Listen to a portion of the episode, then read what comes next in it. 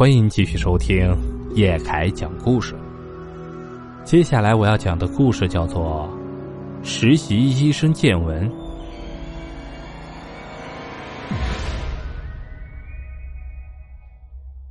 这是我在山大医院实习的时候遇到的两件事儿。这第一件事儿，就是我跟师傅在值夜班的时候，大概夜里十二点多了，师傅就问我饿不饿。啊，小云啊，你饿不饿呀？嗯，有点。师傅，你也饿了？当时正好我也饿了，就问了师傅想吃啥，然后到马路医院对面的便利店去买回来。啊，我去便利店买点吃的。啊，那你小心点哈。我刚到医院那会儿啊，晚上都不太敢走走廊，因为走廊很狭长。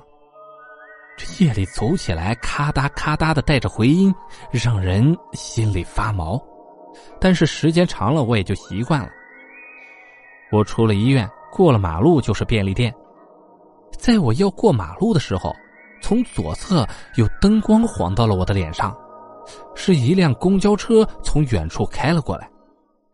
我瞅了一眼，觉得很奇怪，那么晚了，怎么还有公车呢？虽然离得并不远，却看不清车里的情况，整辆车都感觉是模模糊糊的。我也没太多想，就进了便利店，拿了我要买的东西，就拎着往回走。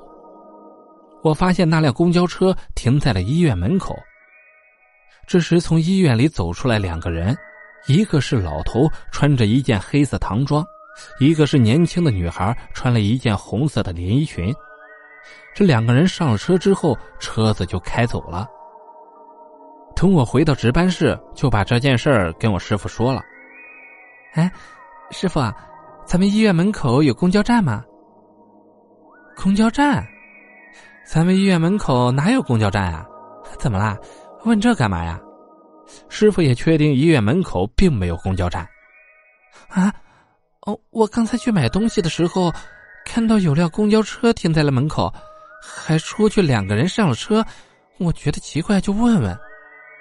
我又跟他说看到了两个人从医院里走出来上了车。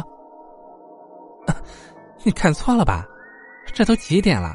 就算有公交站，这个点也不可能有车呀。师傅就认定我是看错了。啊，别的车我能看错，公交车我怎么可能看错呢？可我很确定看到的就是一辆公交车。哎呀！师傅好像突然想起了什么，哎呀了一声。我正在想着公交车的事儿呢，这顿时吓了我一跳。怎么了，师傅？你吓我一跳。啊！你让我想起来一件事儿。师傅也没说什么事儿，起身就往外走。你你想起了什么呀，师傅？我也跟了出去。啊，以前啊。也有个夜班护士见过公交车到医院门口拉人。师傅就说啊：“他想起来以前也有个值班护士见过有公交车停在医院门口。”小郭呀，今晚有去世的病人吗？师傅匆匆的来到了护士站，问值班的护士有没有人离世。嗯，有啊，有两个。怎么了，姚大夫？值班护士看上去也很奇怪。我师傅为什么知道有两个人死于当晚？啊，那是什么样的两个人呢？师傅又进一步的跟他确认死掉的两个人的信息。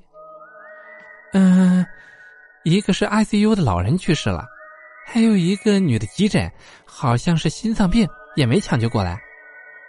值班护士说，当晚一共有一老一少两个人死了，这让我一下子反应了过来。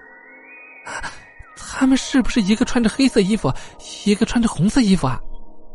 我赶忙跟他确认死掉的两个人是什么样子的。你怎么会知道？跟他一起值班的吴梅一直在听着。对于我的问题，他也是很奇怪，因为当晚死掉的两个人跟我所形容的一样。啊，那个老头的家里人提前准备了寿衣，人一死就给穿上了，就是黑色的。那个心脏病的女的，穿着红色连衣裙，还挺年轻的。听到他的话，我顿时就感觉到汗毛倒竖。那不就是我在医院门口看到上了公交车的那两个人？按时间计算，估计我看到他们的时候，他们已经死了。小袁，你怎么了？小郭和吴梅从我的表情里看出了不妥。啊，他看见那两个人上了公交车。师傅把我看到的那两个人上了公交车的事儿就说给了他俩听。啊，你看见那辆公交车了？这件事让他们也显得很紧张，因为同样的事儿以前也发生过。据说有一个上夜班的护士在医院门口看到有人上了一辆公交车，然后这院里就死了人。后来是有一种说法。说是那公交车是从阴间来接死者灵魂的。这第二件事呢，就是我调到儿童病房所遇到的。那一天也是我在值夜班，我就翻看着新闻，然后就听到门外的走廊里有哒哒的脚步声和孩子的嬉闹声从我办公室门前跑了过去。当时的时间已经接近十二点了。正常来说，病房里的孩子都应该睡觉了才对。我就决定出去看看。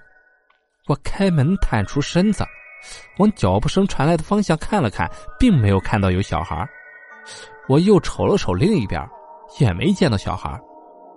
我以为是我听错了，就返回了办公室准备关门。然后那嬉笑声又从另一边传了过来。我就看到有一个小孩从走廊的拐角处跑了过去，我就想追过去看看。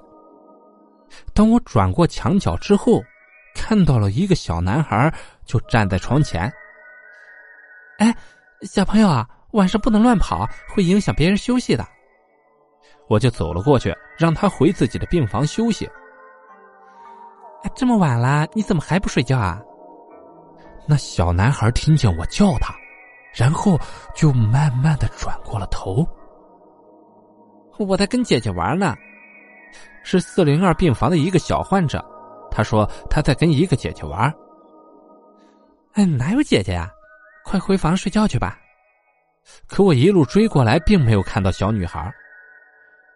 她刚刚还在这儿呢。小男孩一口咬定是隔壁病房的小姐姐叫他出来玩的。你说的小姐姐是住在哪个病房的呀？